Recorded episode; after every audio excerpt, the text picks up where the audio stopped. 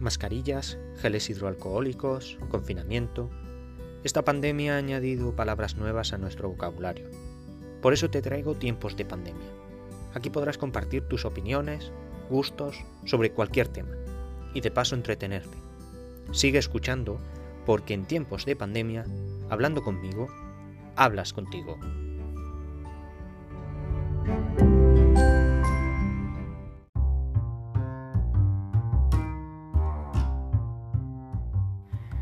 Muy buenos días, bienvenidos una semana más a Tiempos de Pandemia. En el episodio de hoy asistiremos a un interesante debate sobre la juventud que me toca directa y personalmente. También hablaremos con mamá, que nos aportará su opinión desde el punto de vista de los padres y cómo se vive esta etapa desde otra perspectiva.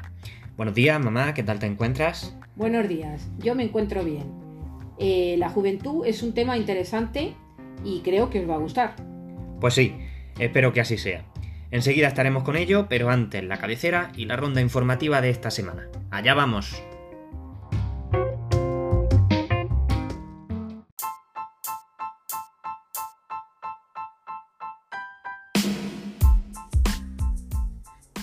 Tiempos de pandemia. Con Alfonso y María Ángeles.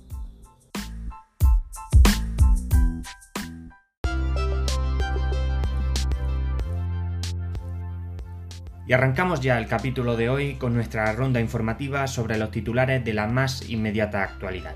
Como siempre, comenzamos por la política. Adelante, mamá. Eh, los titulares que destacamos en esta semana en política son el homenaje a las víctimas del coronavirus y de reconocimiento al personal sanitario fallecido durante la pandemia. Los reyes presiden en el Palacio Real y con presencia de representantes de todos los poderes del Estado el segundo acto de homenaje a las víctimas de la enfermedad con un recuerdo especial a los sanitarios que han perdido la vida. Y también en este segundo homenaje, Araceli, la primera vacunada, lanzó un mensaje a los jóvenes. Respetad la pandemia. Araceli fue el rostro de la esperanza en la lucha contra el virus de España. En el homenaje a las víctimas tuvo palabras para los jóvenes. Respetad la pandemia porque el virus aún amenaza vidas humanas. También agradeció a los sanitarios que con su trabajo han salvado muchas vidas. Y por último, destacamos la decisión del Tribunal Constitucional de declarar las medidas impuestas durante el estado de alarma del pasado 2020 como inconstitucionales al violar, según afirman, derechos fundamentales. Esto supone que las multas puestas durante el estado de alarma no deben ser abonadas y quedan sin efectividad. Esto es lo que nos acontece esta semana, Alfonso, en política. Pues pasando a la actualidad que también nos remite la pandemia, estos son los datos que contemplamos ahora mismo. El número de contagios en nuestro país supera ya los 4 millones de personas y se sitúa en los 4.100.222 casos desde que comenzó la pandemia. En cuanto a los fallecidos, hablábamos la semana pasada de más de 81.000 muertes y ya se coloca en 81.096. Eh, pero bueno, la parte esperanzadora de toda esta situación es la vacunación, la inoculación de las vacunas sigue avanzando, quizá a un ritmo todavía lento, pero esperanzado de cara a finales de año. 50 millones de dosis se han administrado ya en España y el 49,6% de la población ya está completamente inmunizada. Esto es con la pauta completa. Estos son cerca de 23 millones y medio de españoles. Todavía hay mucha gente por vacunar, pero en ello estamos. Seguimos ahora con los estrenos culturales. Mamá, ¿qué hemos tenido y qué tendremos a partir de esta semana? Bueno, pues en cuanto a cultura, hablamos primeramente de cine. La cartelera española recogía este, este viernes La Purga Infinita, la quinta y última entrega de esta exitosa saga de terror y ciencia ficción, creada por James de Mónaco y producida por Blumhouse. Y para disfrutar en familia, hoy se estrena Peter Rabbit 2 a la fuga, la nueva película de la conocida familia de conejos producida por Columbia. Y en drama destacamos Ama, en la que tras un desafortunado incidente, Pepa y Leila, su hija de 6 años, se queda en la calle sin un hogar al que acudir, pero por el camino encontrarán un vínculo entre madre e hija hasta ahora desconocido. En cuanto a música, ¿de qué podemos hablar esta semana? En música esta semana hablamos de Antonio Orozco, que estará en el recinto ferial de Priego de Córdoba como parada de su gira Biónica Tour por España. Y por otra parte, la conocida artista malagueña Vanessa Martín recalará en la población costera y turística de San Censo el día 16 de julio para ofrecer su único concierto en Galicia dentro de su nueva gira Siete veces sí, en la que presenta su último trabajo del mismo título. ¿Y las plataformas digitales que nos ofrecen estos días? Pues en las grandes plataformas esta semana de estrenos tenemos en HBO Jane Eyre, de romance y drama. Una institutriz descubre que su empleador esconde un terrible secreto. En Netflix tenemos El Manual de la Familia Perfecta, una comedia. Trata de una pareja que lidia con las vicisitudes, presión y expectativas que supone educar a los hijos en una sociedad regida por el éxito y la imagen en las redes. Y en Prime Video destacamos la segunda temporada del Cid. El actor de La Casa de Papel vuelve a desenfundar la espada en la segunda entrega de la serie que llega el 15 de julio a la plataforma. En los nuevos capítulos, Rui sacrifica lo que más quiere para convertirse en un héroe. En cuanto al deporte, debemos destacar los siguientes titulares. La selección italiana se alzó finalmente con la Eurocopa tras llegar a los penaltis contra Inglaterra. También en tenis, Djokovic venció a Berretini en la final de Wimbledon, lo que lo sitúa a mucha distancia de su contrincante en el ranking ATP de esta temporada. Y en cuanto a los Juegos Olímpicos, a falta de tan solo 5 días, se confirman los primeros positivos en coronavirus en la Villa Olímpica. Al parecer, ninguno de estos positivos es deportista japonés, pero tampoco puede ser un representante español, ya que el vuelo de la delegación española tuvo que retrasarse debido al exceso de peso y al aumento de temperatura por encima de 40 grados centígrados, desde las 4.25 que estaba previsto hasta las 11 de la noche. Y esto en cuanto al deporte. ¿Y en tecnología qué me trae mamá? Pues en tecnología tenemos una noticia muy interesante, sobre todo ahora con el calor que tenemos, ya que una revolucionaria ropa sintética baja la temperatura del cuerpo hasta 5 grados. Se trata de un nuevo tejido sintético desarrollado en China que tiene una facultad fantástica. Baja la temperatura corporal hasta 5 grados al reflejar muy bien la luz visible, la infrarroja y la ultravioleta, lo que impide a nuestro cuerpo absorberla y genera calor en el proceso. Un invento cuanto menos útil y fresquito. Pues pasando ahora a la economía, al parecer se avecina una nueva era de inflación, así lo definen desde el economista. Se está produciendo una inflación en los precios más alta que años anteriores y todo ello puede venir dado por el interés de la grandes economías en avanzar hacia la transición ecológica desde un punto de vista energético, lo que encarece el precio de materias como la gasolina o la electricidad, como apreciamos en los últimos meses. Entre un 2 y un 4% se encontraría este nuevo auge de los precios, que se caracteriza también por la tendencia de la población de adquirir artículos cada vez más caros como sinónimo de calidad eh, al ser productos eh, posiblemente sanos o sostenibles. Y hasta aquí el panorama económico y la ronda informativa. Vamos ya a tratar el tema de la juventud, que espero que estéis deseando escuchar, porque a decir verdad hay jóvenes y no tan jóvenes. Enseguida estamos de vuelta aquí, en tiempos de pandemia.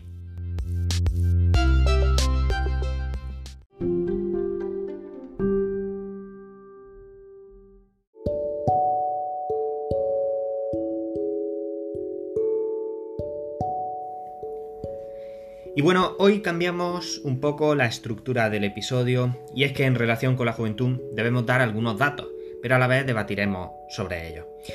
En esta ocasión hablamos de la juventud y de los jóvenes en general, que se está poniendo en entredicho en estos últimos tiempos.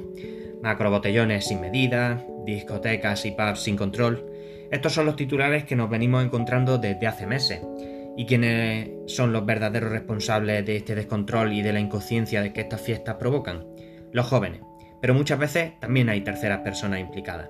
Hoy me acompaña aquí mamá, ya la conocéis, y lo primero de que quería hablar eh, un poco es de cómo los jóvenes estamos cada vez más enganchados a los teléfonos móviles y a las redes sociales. Esto es algo que ha cambiado muy rápido en los últimos años, a la misma vez que toda la tecnología, y es que ahora la información vuela y puede estar en nuestras manos en pocos segundos. Acerca de este asunto, mamá, ¿crees que supone un beneficio o que en realidad es más un perjuicio que una ventaja para nosotros? Bueno, tiene eh, las dos cosas. Creo que es un beneficio porque efectivamente hemos adelantado mucho en eso, en que llegue la información a nosotros antes que, llegaba antes y que se pueden hacer muchos trámites y muchas cosas vía internet. Pero también creo que es un perjuicio porque hace que la gente dependamos de unas máquinas, llámense móviles o, ordenadores, eh, de las cuales nos hacen que estemos continuamente enganchados a, a esto. Y creo que eso pues no trae mucho beneficio.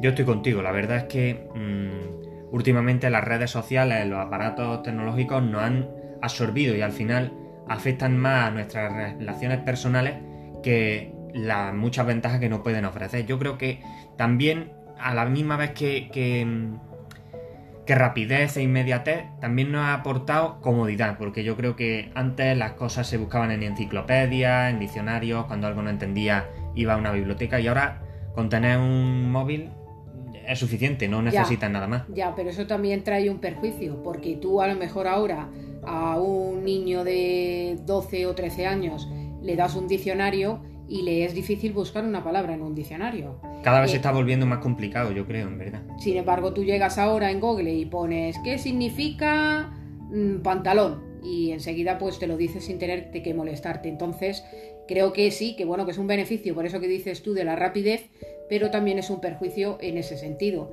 Y yo creo que tendríamos que tener un poquito de una cosa y otro poquito de otra. Es decir, utilizar eh, la información y utilizar toda esta tipo, todo este tipo de información que nos da el, Internet y, también poder eh, seguir utilizando eh, esta serie de cosas que, que teníamos antes, como son las enciclopedias y todo este tipo de... Sí, también contrastar un poco la información porque sabemos que algunas veces la información que aparece en Internet no siempre es cierta, ¿no? Yo creo que también se han instalado tanto en nuestras vidas estos dispositivos y en tan poco tiempo que no hemos sabido muy bien cómo gestionarlo. Creo que no ha venido tan rápido y, hemos visto tantos beneficios que no hemos parado a pensar realmente en las consecuencias perjudiciales que puede tener para nosotros. Y, que es mucho más cómodo y nos estamos haciendo cada vez más cómodos. Eso sí, y, sobre todo lo que decía antes, también mucho más dependientes, ¿no? Ahora mm, vas por cualquier terraza y siempre hay gente con el móvil. Hay quedadas de amigos y hay gente con el móvil. Al final nos están eh, perjudicando en nuestras relaciones personales realmente. Eh, es verdad que cuando estamos a mucha distancia sí nos viene muy bien porque podemos conectar con la gente y con familiares que a lo mejor se encuentren en el extranjero de manera mucho más rápida y poder tener un contacto más cercano, pero en realidad en un contacto más estrecho, más en las cortas distancias, nos puede hacer mucho daño. Efectivamente, como tú dices, eh, por desgracia, en este tiempo de atrás que hemos estado de pandemia, pues por lo que hemos podido ver en, informativos, eh, sabemos que la gente que estaba en los hospitales, que por desgracia no podían tener a sus familias, pues eh, una forma de contacto con sus familias era efectivamente a través de, de, bueno, pues o de WhatsApp o de todas estas redes que tenemos y bueno, pues era el único contacto que podía haber con esas personas y la verdad es que ha sido de agradecer que esto estuviera porque antiguamente esto no hubiera podido existir. La verdad es que en la pandemia que hemos vivido esto ha servido de gran ayuda, sobre todo para esa gente que en este, ha tenido en ese sentido y en el sentido de que cuando vosotros los jóvenes dejasteis de ir al instituto, pues también pudisteis tirar de, de, de, estas, de esta tecnología que antes, pues por desgracia, no, no existía. Pero como tú dices, efectivamente, yo estoy cansada de ir Mm, a un sitio a tomar algo y ver la gente con los móviles. Incluso por la calle mismo. No, no relacionarse, no relacionarse con, las personas que tienes alrededor. Eh, antes ibas a una terraza a tomarte algo y la gente, estaba, hablando, charlando entre contaba lo que le había pasado el día de antes o lo que le había pasado hacía una semana o desde que no se veían. Y, luego hay veces que es muy curioso porque hay veces que se escriben uno a otro en la propia mesa, ¿no? Es gracioso porque dices tú, ¿Cómo es posible, ¿no? Que estén tan cerca y, no poder hablar cara a cara, ¿no? Por, a través de una pantalla. Eso es, por eso digo que tiene sus beneficios y que, que también tiene sus inconvenientes. Lo que pasa es que ya estamos enganchados de tal forma que nos parece mentira que eso antes no existiera y efectivamente eso no, no existía y nos seguíamos relacionando con la gente. Parece que ahora lo pensamos realmente y decimos, hace un montón de tiempo que está la tecnología entre nosotros, pero realmente no hace tanto, porque si no recuerdo mal, eh, WhatsApp, Facebook han, eh, han, sido creadas a partir de, más adelante del año 2000, es decir, que no, no llevan tanto tiempo entre nosotros y sin embargo mm, no, concebimos otro, otro, tipo de, otro tipo de vida sin la tecnología. Y algo que me comentabas tú antes, WhatsApp, las redes sociales, y es que al final no nos damos cuenta, pero WhatsApp es una red social. Y el que diga que no está adicto a las redes sociales está mintiendo, porque realmente, ¿quién no utiliza WhatsApp en su vida diaria? O Telegram, o Instagram, o Facebook, cualquier red social la estamos utilizando a diario, yo creo.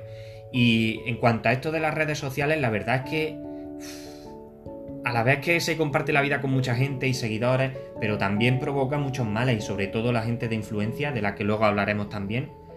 ¿A ti qué te parece? Pues sí, la verdad esto que de sí, las redes porque sociales? bueno, pues hay como todo. Hay gente que le gusta una persona o un influencer y hay otras personas que no les gustan y yo sé por, por oídas que haya mucha gente que le hace mucho daño porque claro hay gente que no está a lo mejor lo suficientemente preparada para recibir críticas no ya críticas insultos fuera de, de Sí, lo normal palabras más... y, y claro, pues eso al final a las personas le- les puede afectar. Entonces, bueno, pues ya nos hemos metido en un terreno en el que, bueno, si a ti no te agrada que esa persona tenga ese trabajo o haga ese trabajo, pues no lo veas No, y ya está, porque no está la opción a, poder verlo o no verlo. Pero bueno, no hace falta meterse como decimos persona. siempre en esta vida tiene que haber de todo. Al final es que no nos damos cuenta, pero detrás de esa vida que vemos por Instagram o por Facebook, hay personas, detrás de esa gente influyente hay personas y realmente no nos damos cuenta, nos podría pasar a nosotros mismos y yo creo que a nadie le gustaría, ¿no? Que se metieran con él por lo que hace o porque meterse con el trabajo de alguien, pues al final es un insulto a la propia persona, ¿no? Y en cuanto a esto de, de las redes sociales, la verdad es que abundantes titulares vemos de gente que ha tenido muchos problemas con las redes sociales, que de momento han tenido mucho éxito, pero también está la parte oscura, ¿no? De, de esa gente que, como tú decías, insulta o se mete con... con- Que no, que no consiguen a- quizá a lo mejor aguantarlo, sobrellevarlo bien y al final pues mm, son personas que a lo mejor tienen incluso que tener tratamiento psicológico y tienen que terminar por abandonar. Hay que entender que al final es un trabajo como otro cualquiera y, y que está ahí y que al que le guste lo puede ver y el que no le guste pues, pues no lo ve, pero tienes que respetar que efectivamente es, eh, ahí detrás de esa imagen hay una persona y hay una persona que tiene familia, hay una persona que tiene corazón y hay una persona que se está dedicando a eso. Sí, que al final está mostrando su vida, pero el que no quiera eh, o el que no esté de acuerdo con, con ello, pues que no asista a participar en ella, ¿no? Y luego aparte, eh, eso, ¿no? Que decimos, hay que saber gestionarlo, porque muchas veces hemos escuchado de influencers que tienen que aprender a cómo gestionar sus redes sociales, ¿no? Porque al final se convierte en una adicción y es una de las peores adicciones, yo, yo creo, ¿no? Porque está el alcohol, está la droga, pero luego están las redes sociales que también provocan adicción en mucha gente. Sí, sí, yo creo que sí, que hay mucha gente que está ya muy enganchada y eso es difícil. Al final eh, será, no voy a decir tanto como una enfermedad, pero sí es verdad que habrá que tratarlo porque, claro, eso al final generará un problema, porque es que llegará un momento en que no nos relacionaremos con la gente, todo será a través, de una pantalla, efectivamente. Así es. Bueno, cambiamos de tercio y vamos ahora a comentar otros aspectos de la juventud. Datos sobre el mercado laboral. En los últimos meses, sobre todo tras la crisis económica de 2008 y bueno, por supuesto la actual que estamos viviendo y de las que aún no nos hemos recuperado, vemos en muchas ocasiones titulares parecidos a este que, que os digo ahora. Jóvenes hiperformados y muy competitivos pero sin trabajo. ¿Qué es lo que está pasando? A pesar de ser generaciones muy formadas, los millennials y centennials siguen con problemas para encontrar trabajo. La falta de correspondencia entre sus estudios y la demanda del mercado es una de las dificultades. Esta cabecera es de marzo de este mismo año, en la que podemos leer que en la actualidad alrededor de 600.000 jóvenes menores de 25 años ya graduados y con al menos un máster tienen dificultades para conseguir un empleo. En base a esto, mamá, ¿cómo podemos interpretar este dato tan alarmante? ¿Un futuro esperanzador, tú crees?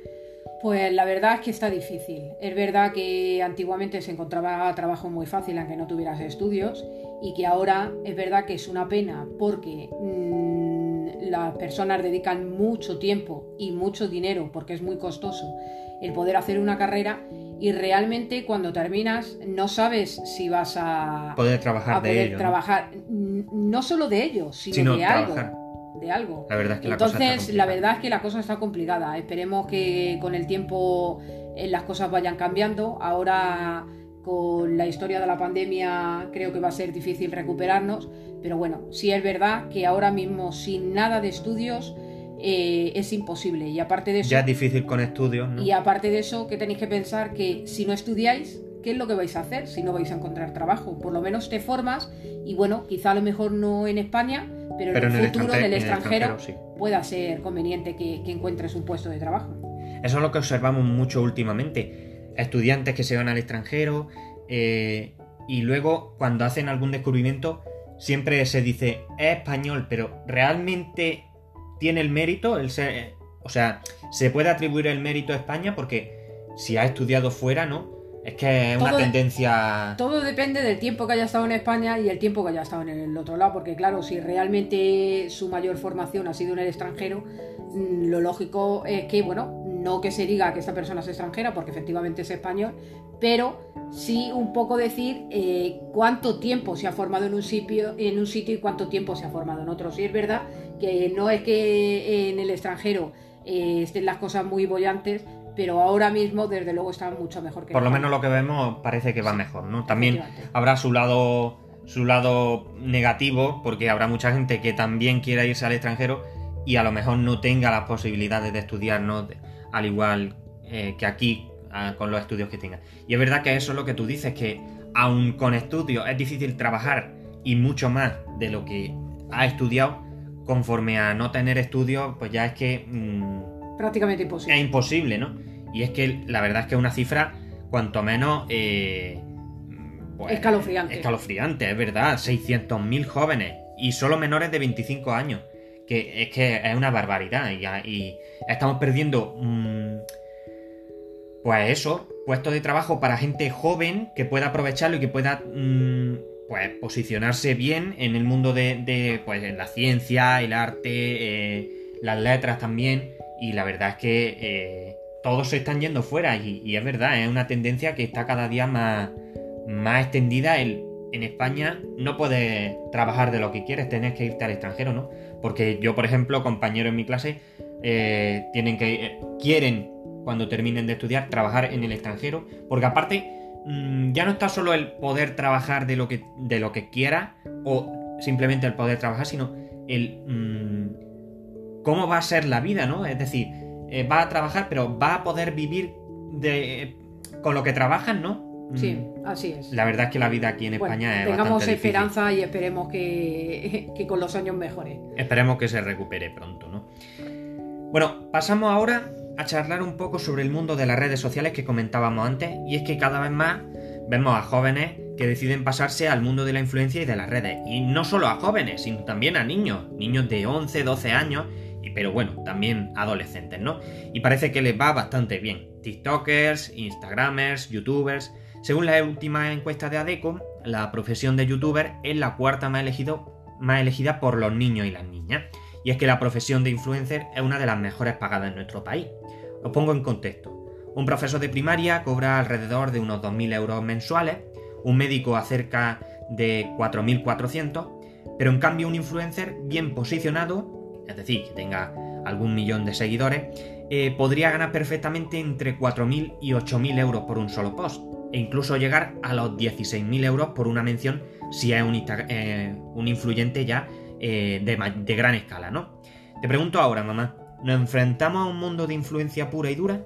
Porque actualmente hay en España unas 7.000 personas que son creadoras de contenido, como las llaman. ¿Seguirá esta tendencia al alza? ¿Estamos ante una ola de lo que se llaman influencers? Enseguida me contesta, pero ahora una pausa para promocional.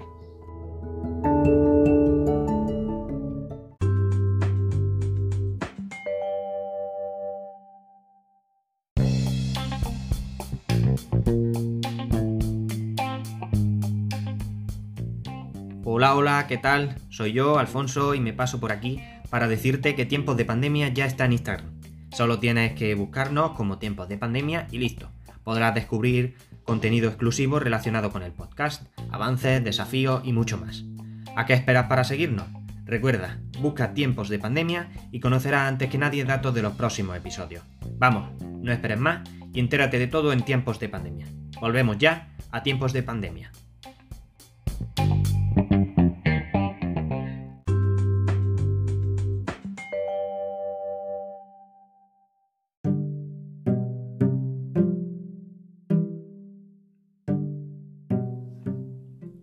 Y seguimos aquí, en tiempos de pandemia, después de esta breve pausa.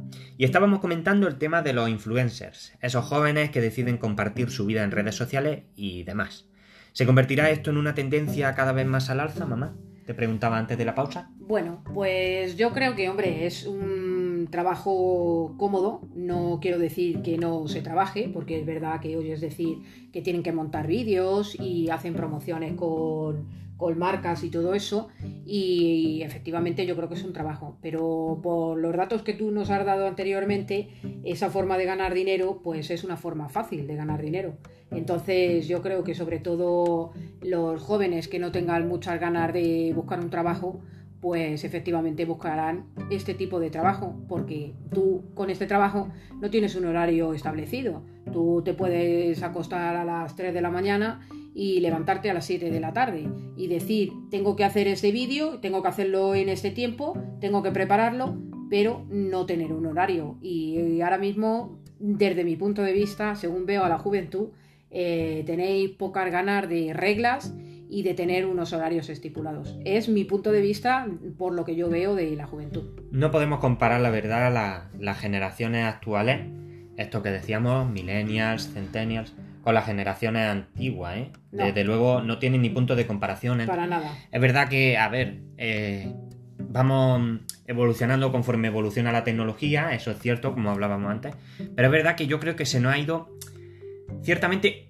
algo de las manos, ¿no? Es decir, un trabajo como cualquier otro, como tú decías, como tú apuntabas, pero mm, esas cifras tan desorbitadas, es decir, eh, gente que se dedica a ayudar a los demás, como médicos, como por ejemplo eh, oficiales de policía, bomberos, pero cualquier otra profesión, eh, barrendero también, que muchas veces se pone como ejemplo de, eh, pues yo no voy a estudiar, seré barrendero, ¿no? Pero también tienen parte de, o sea, son trabajos honorables como cualquier otro, ¿no? Pero es verdad que es una forma de ganar dinero contando y expresando tu vida, ¿no? Al final. Y bueno, también en esa parte es parte de la vida que quieres contar, no es contar tu vida realmente, es contar la, parte de tu vida que te interesa, ¿no?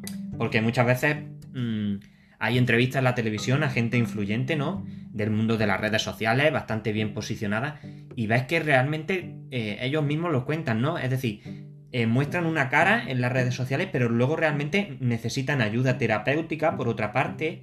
Entonces, mm, realmente sufrimos, yo creo, un engaño, ¿no? Porque al final consumimos ese contenido, ¿no? Todos consumimos ese contenido, pero mm, no nos están siendo totalmente sinceros con nosotros, ¿no? Nos están contando, por decir así, lo bonito, o lo que ellos quieren que nosotros sepamos de ellos. Entonces, claro, pues efectivamente eh, se podría decir que no es tan realista como nos, nos quieren hacer ver. Pero bueno, es lo que estábamos diciendo, cada uno elige una forma de, de trabajar. Ellos, esta gente joven ha encontrado esto. Vuelvo a decir, para mí es una forma fácil de ganar dinero y bueno, es verdad que se ponen a mucho, como hemos dicho antes, eh, pero claro, también es, eh, forma parte de, ese dinero que están ganando. Trabajo, efectivamente. Y yo creo que por eso que decimos, demuestran la parte bonita, ¿no? De, de, ser influencer. Cada vez atraen más gente, ¿no? A esta profesión y es que mm, la gente lo ve por las redes y dice, qué bueno, qué bonito, se gana mucho dinero voy a, hacer, a hacerme influencer. Y sin embargo luego, pues vemos eso que te decía antes, ¿no? Entrevistas de gente que es influencer, que tiene muchos seguidores, pero que realmente lo está pasando mal en su vida privada, ¿no? Y eso, sin embargo, no nos lo cuentan muchas veces, ¿no? Y yo creo que esto pues, va a ser una tendencia que a la larga se volverá, como decíamos antes en el tema de las redes sociales, pues dañina para nosotros, ¿no? Porque al final eh, tenemos como dos vidas, ¿no? Es decir, la que contamos a gente que no conocemos realmente porque a través de una pantalla y luego nuestra vida privada y al final yo creo que nos hacemos más daño con eso, ¿no? Porque el contar una vida súper feliz cuando realmente tu vida real no es así. Sí, es como si, eh, como si estuviéramos como si estuviéramos viviendo dos vidas que son totalmente diferentes, son paralelas pero diferentes. Entonces, claro, cuando la gente conoce verdaderamente la parte eh, que no mm, se ve tanto eh, a través de las pantallas de esos influencers, mm, digamos como que eh, abren los ojos, ¿no? Eh, ven que realmente ser influencer no es todo lo bueno como, como lo vemos. Es verdad que es lo que tú decías, tiene una parte buena como tiene una parte mala. El estar expuesto públicamente y el eh, depender de la gente, del feedback de la gente, pues a menudo eh, causa problemas y muy serios. ayuda psicológica en muchos casos. Pero claro, la verdad es que desde mi, desde mi postura, pues eh, son unas cantidades de dinero bastante desorbitadas. Pero bueno, esos ejemplos los tenemos, por ejemplo, en el mundo del deporte, ¿no? En el fútbol. Son cantidades que realmente mm, lo que nos hace plantearnos es, eh, ¿merece eh, ese trabajo ese sueldo? O bien, tenemos dos opciones ahí.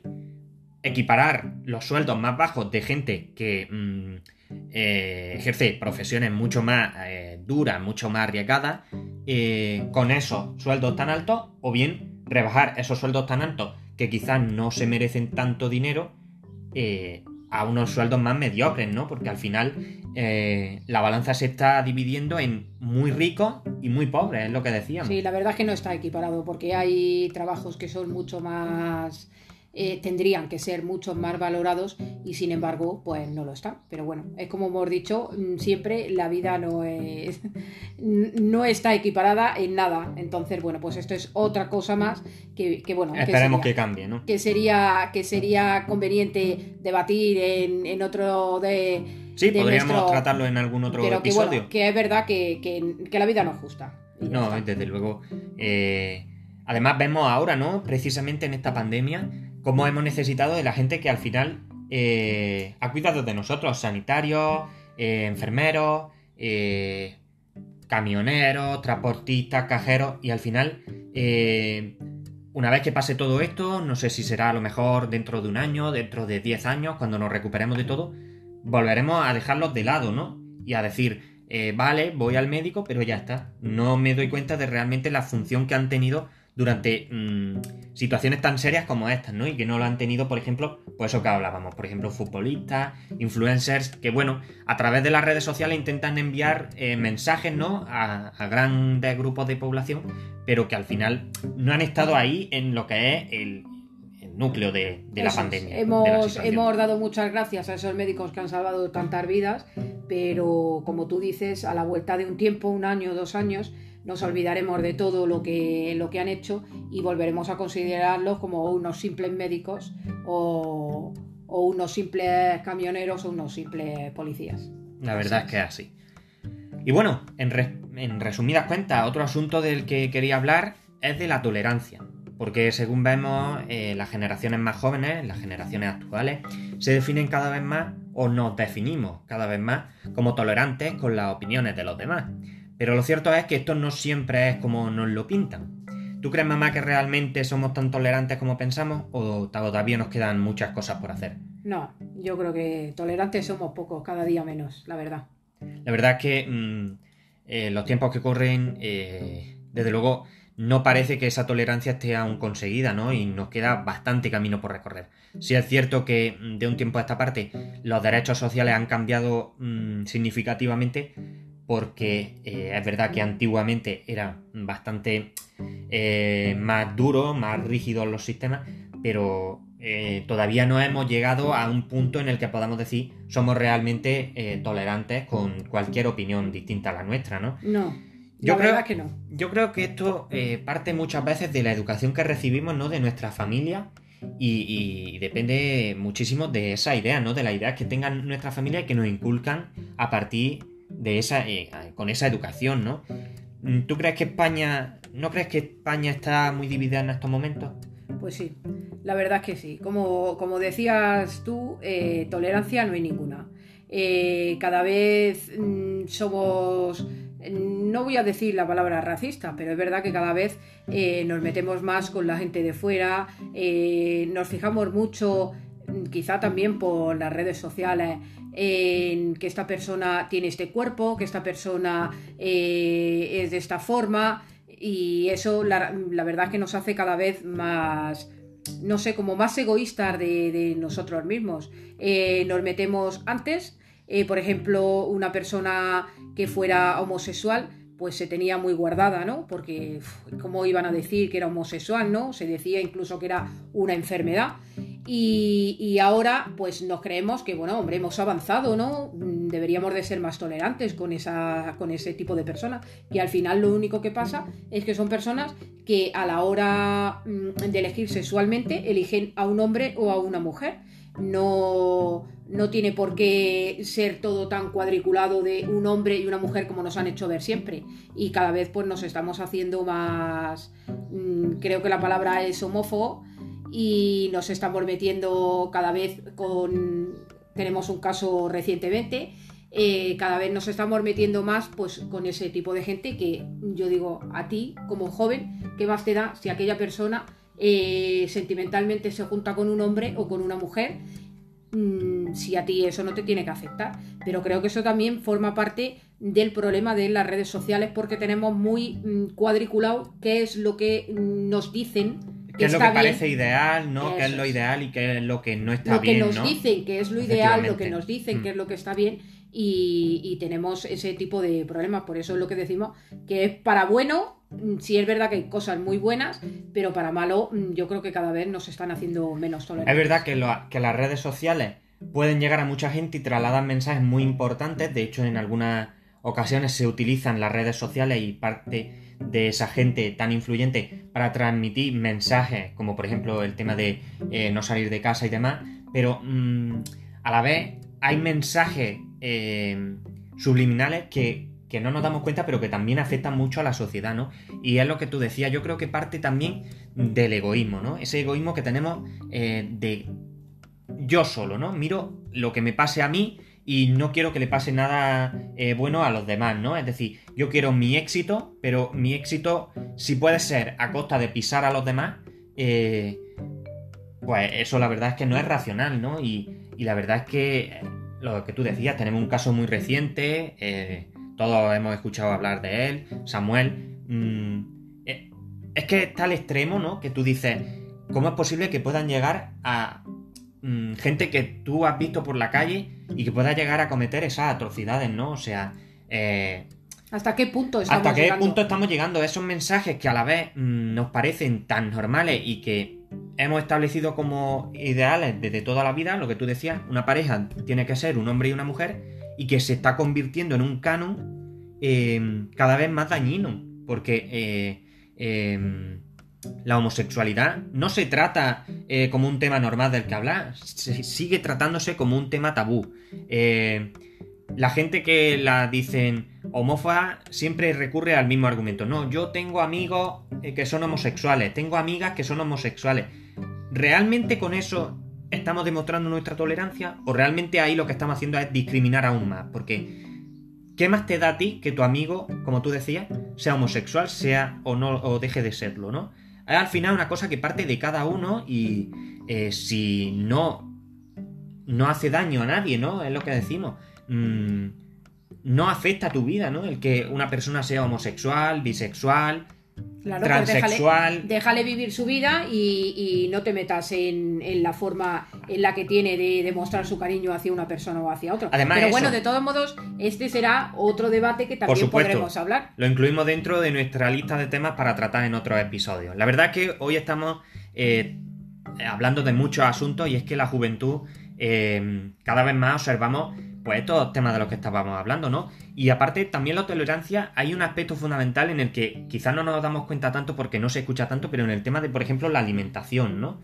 Es decir, eh, se discrimina a la gente vegetariana o vegana simplemente por el hecho de serlo, es decir, yo como carne y todo el mundo debería comer, carne o comer alimentos de procedencia eh, animal. Y la verdad es que es verdaderamente lamentable y vergonzoso, ¿no? Es decir, ¿por qué vamos a juzgar a una persona por su orientación sexual o por el modo de alimentarse? Cada uno debe, eh, pues, vivir su vida como más le apetezca y por eso no tenemos que influir ni unos más en otros, ni cometer agresiones, ni, ni meternos con los demás porque no nos afecta a nosotros al final. Lo que pasa es que parece que no tenemos, no disfrutamos de nuestra vida y tenemos que disfrutar eh, metiéndonos con, con, el ajeno, con mm. aquel que tiene que se va que es un hombre y se va con otro hombre, con aquel que es que no come carne porque vaya un eso que no quiere comer carne, que vaya un estúpido, que vayan. Entonces, realmente no somos tolerantes por eso mismo que estamos diciendo, porque nos fijamos más en lo que hacen los demás, en querer hacer ensañarnos con esas personas que realmente vivir nuestra vida y, disfrutar de nuestra vida, que como dice aquel, estamos dos días. ¿Y de dónde crees que puede partir, mm, digamos, eh, vamos a decirlo duramente, ¿no? Ese odio o esa repulsión que tenemos hacia la gente que no piensa como nosotros. Envidia, quizás, eh, ese egoísmo que decíamos antes, es que mm, no tiene mucha justificación, ¿no? No podemos encontrar. No te puedo decir porque realmente, como yo no soy una persona así, pues no te puedo decir de dónde puede venir eso. No lo sé. No lo sé qué mentalidad tienen esas personas que piensan eso y, qué es lo que les hace el, eso, el no poder vivir su vida y tenerse que meter con la vida de los demás. Además, muy importante, aquí la labor que tienen es decir, por ejemplo, las marcas, ¿no? Porque, por ejemplo, recientemente ha sido la Semana del Orgullo y hemos visto como numerosas marcas han tenido de, los seis colores de la bandera sus marcas, pero ¿realmente están haciendo una labor para la sociedad o es más una estrategia de marketing? Yo creo que más bien es una estrategia de marketing. Habrá como todo, pero yo creo que más bien es, eso. Es que muchas veces eh, vemos eso, ¿no? Que, que las marcas se, se pues se incluyen como responsables con el medio ambiente, ¿no? Eh, que contribuyen a colaborar con, pues con esto de que decimos, ¿no? El orgullo, pero mm, ¿realmente em, son individuos activos en la sociedad? O, por ejemplo, las marcas mm, son activos en la sociedad, hacen, em, hacen acciones que podamos considerar como contribuyen a esa tolerancia, contribuyen a esa no discriminación. Yo creo que realmente lo que hacen es no ponerse, no oponerse, sino estar como de acuerdo, porque claro, si no, de la otra forma habría mucha gente que se les echaría. Perderían, yo creo que es lo que decimos, una estrategia de marketing, ¿no? Lo que hace es eh, acusar mucho más esa discriminación, es decir, porque ahora, por ejemplo, eso, eh, gente que no es tolerante ve las marcas teñidas de colores y dice, esta marca colabora con el, con el orgullo LGTBI ¿Realmente es así? ¿O estamos equivocados y realmente nos lo están haciendo creer así para atraer a más consumidores? Yo creo que va más por ahí la cosa, ¿no? Sí, yo creo que sí. Bueno, para terminar, eh, me interesa mucho que comentáramos, pues, sobre todo la última semana en la juventud y en la actualidad, ¿no? Las imágenes que vemos son verdaderamente lamentables, verdaderamente vergonzosas. A mí personalmente, eh, pues como joven, como adolescente, eh, y como casi adulto, ¿no? Me avergüenza, ¿no? Que nos definan como la generación que va a sacar a España adelante después de, estas crisis, eh, siendo mucho más irresponsables que cualquier otra generación, como estamos comentando, ¿no?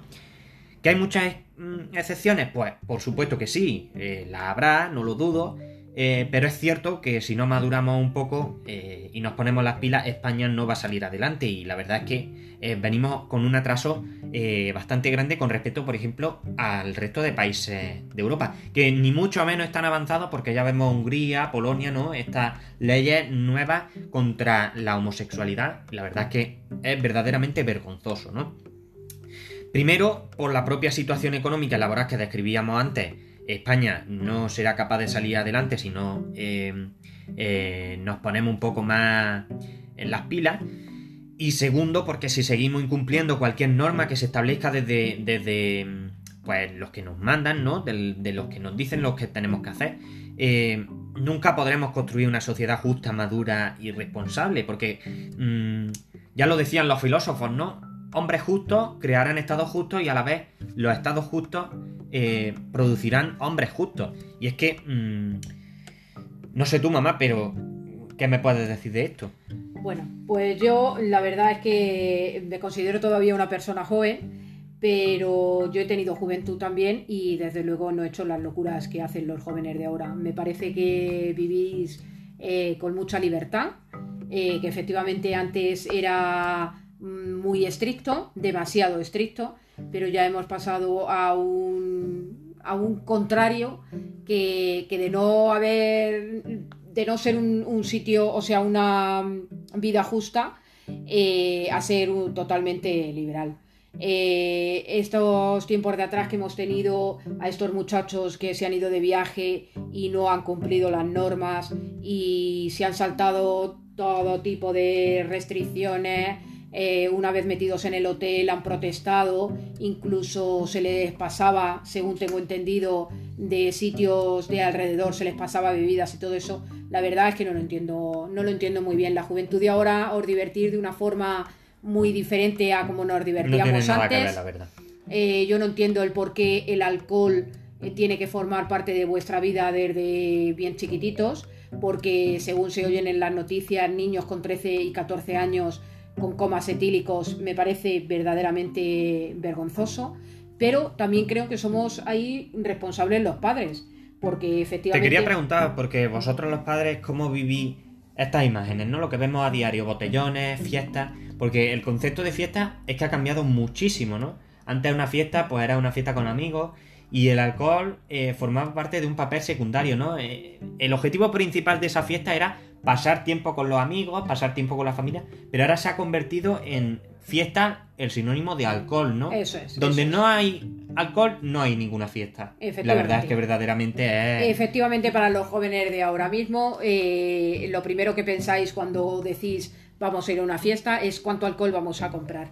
No cuánto nos vamos a divertir, cuánto nos vamos a reír, cuánto vamos a charlar, cuánto.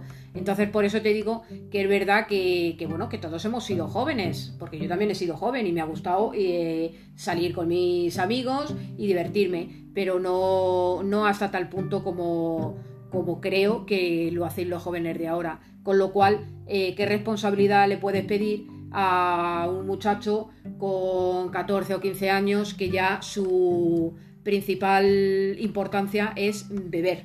Eh, beber para pasárselo bien, beber para divertirse y bueno, hablamos de bebida como podríamos hablar de muchas otras sustancias que serían también otro tema a debatir, pero bueno, efectivamente creo que la forma de divertiros de ahora eh, no hace que seáis muy responsables. A mí me hace pensar que hombre, que espero que sea un, un periodo de la vida y que luego después eh, esas personas eh, puedan madurar, porque si no, desde luego, efectivamente, la generación mm, que vais a. que empezáis ahora. Eh, lo vais a tener muy, muy crudo, tanto para vosotros como para los que nos vamos a ir quedando atrás de, de no ser tan jóvenes, porque qué país se va a levantar con gente que lo único que piensa es en las fiestas, en, saltarme en saltarse las normas, en beber. La verdad es que es mejor vivir el día a día y no plantearse el futuro. Ahora mismo la verdad es que no podemos pensar en un la cosa se ve, se ve bastante negra. Es bastante, es bastante mm, desesperanzador, ¿no? el futuro que estamos viendo. Tú como joven eh, quizás lo veas desde otra perspectiva, no, la pero, verdad es que... pero la verdad es que es, una pena. No, yo, mm, a ver, formo parte de este colectivo, es verdad, yo soy joven, pero mm, a mí nunca me han llamado la atención Em, pues eso, en las borracheras, los botellones, las discotecas. De hecho, cuando vamos a alguna fiesta del pueblo y tal, cuando suena la música más alta que otra, a mí me molesta, no sé. Mm, son cosas que eh, ahora se ven tan normales, ¿no? una fiesta, alcohol, mm, vete tú a saber qué otras cosas, ¿no? Y realmente eso genera una imagen de los jóvenes que nos la estamos ganando a pulso, ¿no? es decir, eh, la gente más... Pues vosotros, por ejemplo, ¿no? Eh, veis esas imágenes y decís, qué juventud, ¿no? Qué mm, jóvenes, pero al final es verdad que englobamos dentro de, un, de una palabra tan genérica, ¿no? Los jóvenes, a, muchas excepciones, ¿no? Yo, en mi caso, me considero una de esas excepciones, pero realmente nos estamos cargando con esa, con esa responsabilidad de, de la gente que no cumple con con, lo establecido, ¿no? Es decir. Porque lo que prima, o la mayoría, es gente así. Efectivamente, no todos sois así. Gracias a Dios yo puedo decir que hasta ahora eh, tú no, no has representado ese colectivo, ¿no? Pero efectivamente, como son lo que más hay, pues es lo que más suena. Y al final termina por arrastrar a, los que realmente no sois así. Yo lo he hablado con muchos compañeros míos y es verdad que. Mm, hay algunos que sí comparten mi percepción, pero hay otros que, pues bueno, no les parece mal. Y yo qué sé, en los tiempos que corren ahora mismo, quizás nos planteamos esta imagen, o estas imágenes, ¿no? En tiempos atrás, que también hemos visto, pues muchos eh, adolescentes que han muerto incluso de coma etílico, eh, y que sus padres lo sabían, de hecho. Es decir, mm, parte mucho también de la educación que se recibe en casa. Sí. Porque mm, también están las influencias de los amigos, de la compañía, pero yo creo que una parte fundamental radica en también las familias, ¿no? Que, em, ¿Cuánto de permisivos son con los hijos? Porque yo no me considero haber vivido una infancia ni una adolescencia eh, estricta ni rígida, y sin embargo no me voy por ahí cada fin de semana y cada día de la semana eh, de cachimba o de discoteca o de borrachera. La verdad es que me parece... ¿Sabes lo que pasa? Que efectivamente la educación eh, es, es la primera piedra para eh, que un adolescente sea de una forma o de otra forma de ser. El problema está en que ahora los dos padres trabajan, están cansados de los hijos, a, eh, a muchos padres los hijos les estorban.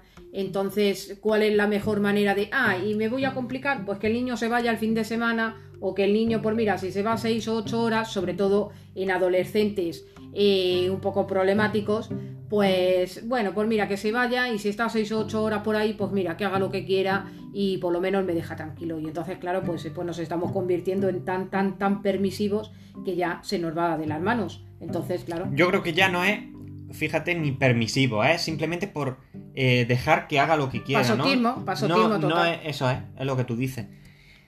Y luego eso, que al final esta irresponsabilidad se va a traducir luego en un trabajo, en una vida familiar, los que la tengan, ¿no? Mm, y yo me lo planteo desde mi perspectiva y digo, ese tipo de gente, mm, cuando quiera formar un futuro, si sigue en las mismas condiciones, pues lo va a tener muy crudo, tanto para formar una familia como para encontrar un trabajo, porque al final lo que, lo que mm, comienzas siendo desde pequeño, al final lo vas a reflejar en tu, en tu madurez y siendo adulto, ¿no? Porque no va a cambiar de la noche a la mañana. Es un proceso, pues, de años, eh, que... Bueno, esperemos que una vez que maduren mm, algo les haga cambiar y darse cuenta que esa vida no es, no es Pero- la mejor para seguir Pero viviendo. yo me pregunto, ¿cuándo será ese momento en el que maduren? Es decir, yo, por ejemplo, mm, no soy adulto ya, pero me planteo mi vida de una forma determinada, ¿no? Tengo mis planes, que a lo mejor luego no salen como espero, pues sí, pero Pues a lo mejor simplemente algo que les pase a lo largo de ese tiempo. alguna situación... alguna situación un poco eh, problemática o alguna situación en la que les ponga en una situación un poco al límite y decidan decir no esto no es una vida ¿no? esto no es una vida que yo pueda llevar y tengo que y tengo que seguir para, para adelante pero en otra en otra forma en otra ley de vida porque esta no es la, la más apropiada Porque una vez que ya mm, entra en el mundo este, ¿no? De irresponsabilidad, fiesta y demás, es muy difícil que si no tienes a gente detrás que te mm, saque de ahí, mm, por ti mismo hay la suficiente fuerza de voluntad actualmente en la generación. Es Yo difícil. creo que no. Yo creo que alguien te tiene que hacer ver que eso que tú estás haciendo no está bien y por supuesto contar con que efectivamente estés de acuerdo en que eso no está bien. Si tú no lo admites, eh, por, un mucho problema que, por realmente. mucho que las personas te digan, no, no vas a conseguir nada. Y como siempre eso, el llegar a una situación límite, ¿no? Una situación extremo que mm, te ponga contra la... Es que yo creo que el ser humano somos mm, personas que, que necesitamos de tener un golpe para darnos cuenta que no podemos seguir así. Es como dicen que el hombre em, tropieza más de una vez con la misma piedra, pues ese, ese es el problema, que somos mm, personas que no nos damos cuenta de lo mal que estamos haciendo algo Sí. hasta que realmente no vemos un- una cosa traumática en la que tú dices, "Mm, oye, no puedo seguir así, tengo que cambiar porque, porque esta vida que, que yo llevo no, es que no voy a durar, como decimos, muchachos bebiendo con 13, 14 años, eh, ese hígado, ¿cuánto puede aguantar? ¿Cuánto puede aguantar ese hígado? Pues llegará un momento en que le pegará, como dice aquel, una rechuche y entonces le haga decir, no, no puedo seguir así, tengo que cambiar mi, mi forma de vida, porque si no es que no voy a llegar a los 30 años. Y sobre todo, ya, ah, ya en, mi, en mi edad, la universidad se afronta como una etapa de puras fiestas, ¿no? Es decir, antes la universidad mm, se veía como algo pues superior, ¿no? Voy a estudiar una carrera, voy a conocer a gente nueva, pero mm, no, se, no se asimilaba la universidad con fiesta y ahora sin embargo, pues pisos de estudiantes con fiesta, universitarios de fiesta constantemente. La verdad es que mi pregunta es qué futuro queremos para España, porque realmente si estamos cultivando esta generación, lo que vamos a tener en un futuro va a ser irresponsabilidad. España se va a, poner como sinónimo de irresponsabilidad. ¿Realmente esto es lo que queremos para España? Mm, yo creo que no, pero bueno, eso eh, iremos viendo a ver cómo, cómo... Las cosas yo creo que necesitan un cambio radical. Si vamos cambiando poco a poco, al final no conseguimos nada. Y yo creo que esto tiene que ser desde más arriba. No, no vale con que nosotros estemos diciendo esto aquí y que demos nuestra opinión. Yo creo que esto debe ser una opinión general, ¿no? Mira, eso esperábamos que, o yo por lo menos era una de las personas que pensaba que, que la pandemia podía hacer cambiar a la gente y que el habernos visto en esta situación en la que en cualquier momento estábamos aquí y podíamos no estar por las circunstancias de lo fuerte que entró sobre todo al principio que se desconocía y yo también pensaba que la gente iba a cambiar, que la gente iba a ser más responsable, que la gente iba a mirar más por el prójimo. Y esto ha sido el tiempo duro en el que, bueno, pues los dos o tres primeros meses donde fue lo peor, que cada vez había más muertes, que cada vez había más ingresos, y parece que la gente se había concienciado un poquito. Pero, si tú ahora miras atrás, ves lo que había antes y sigues viendo lo que hay ahora, y sigues viendo irresponsabilidad, sigues viendo gente que mm, le da igual si está contagiado y te puede contagiar a ti. Entonces creo que, mm, vuelvo a decir que somos un poco tozudos el ser humano y necesitamos eh, un cambio muy brusco, pero por algo gordo que pueda pasar y que nos haga cambiar esa perspectiva. Yo creo que en muchas ocasiones en esta pandemia ha faltado que los jóvenes, nosotros, hayamos estado ahí viviendo los desastres que ha provocado esta pandemia, porque las imágenes que han salido en televisión no tienen ni punto de comparación con lo que realmente se ha vivido en las morgues, en esos hospitales, en los sanitarios saturados totalmente psicológica y físicamente. Y yo creo que mm, un chute de realidad es lo que verdaderamente nos no hace falta para decir mmm, tenemos que cambiar nuestra, nuestra perspectiva hacia el futuro, ¿no? Porque está bien, las fiestas están bien, hay un tiempo para las fiestas, un tiempo para... Pero tenemos que saber mm, cómo gestionarlo. No puede ser todo el tiempo fiestas, botellones y demás. Pues nada, con esto vamos a terminar. Ha sido un placer contar contigo, mamá. Bueno, pues a mí me ha encantado. Esperamos que os haya gustado. Y bueno, nosotros lo hemos tratado como un, un debate de madre e hijo y esperamos haberos entretenido. Cada uno con su perspectiva. Pues nada más, enseguida la despedida y el avance del próximo episodio. Aunque antes, otra pausa.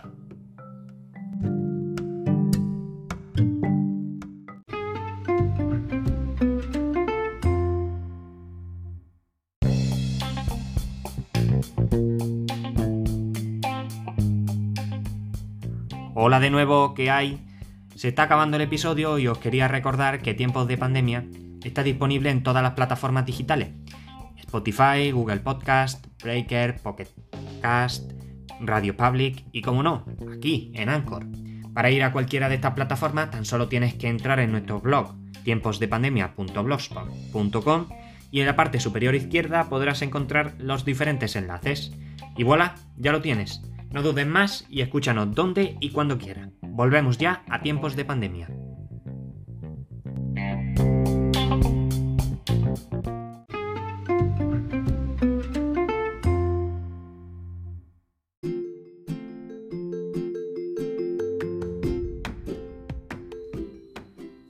Bueno, pues aquí lo dejamos. La semana que viene trataremos los viajes, un asunto también importante ahora en verano y como siempre tendremos nuevos titulares y estrenos de inmediata actualidad.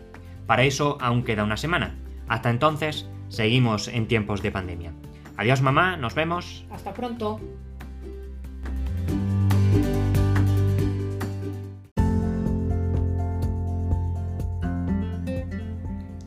Esto ha sido todo por hoy. Nos habría gustado seguir hablando de este tema, pero nos hemos quedado sin tiempo. Ya sabéis que podéis enviarnos un mensaje de Instagram a tiempos de pandemia o directamente desde Anchor, aunque para eso debéis registraros. Podéis compartir vuestra opinión con nosotros y cualquier sugerencia que tengáis sobre el podcast. Un domingo más, nos despedimos. Gracias por estar ahí y os esperamos la semana que viene. Mientras, seguimos en tiempos de pandemia. Adiós.